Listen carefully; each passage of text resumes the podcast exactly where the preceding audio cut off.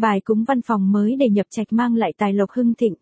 Khi dọn vào nhà mới hoặc chuyển sang văn phòng mới mỗi gia chủ đều cần cúng kiếng để thể hiện lòng thành kính cũng như cầu mong mọi sự đến với gia đình đều sẽ thuận lợi bình an. Không cần những vật phẩm quá cầu kỳ, đắt giá bạn chỉ cần chuẩn bị những vật phẩm tùy theo khả năng kinh tế nhưng đảm bảo đầy đủ lễ và bài cúng văn phòng mới để nhập trạch mang lại tài lộc hưng thịnh là có thể bắt đầu cúng nhập trạch. Chuyển văn phòng có cần phải cúng nhập trạch? Cúng nhập trạch hay còn gọi là lễ nhập trạch là một nghi lễ đã có từ rất lâu đời của người dân Việt Nam ta. Nghi lễ cúng nhập trạch sẽ thường được diễn ra khi chúng ta dọn đến một ngôi nhà mới, nơi ở mới hoặc chuyển đến văn phòng mới.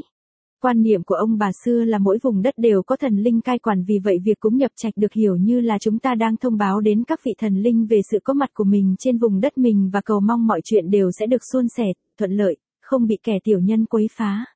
Cúng nhập trạch là nghi lễ đã có từ lâu đời và được truyền lại cho đến ngày nay. Cúng nhập trạch mang lại nhiều điều thuận lợi và may mắn cho gia chủ.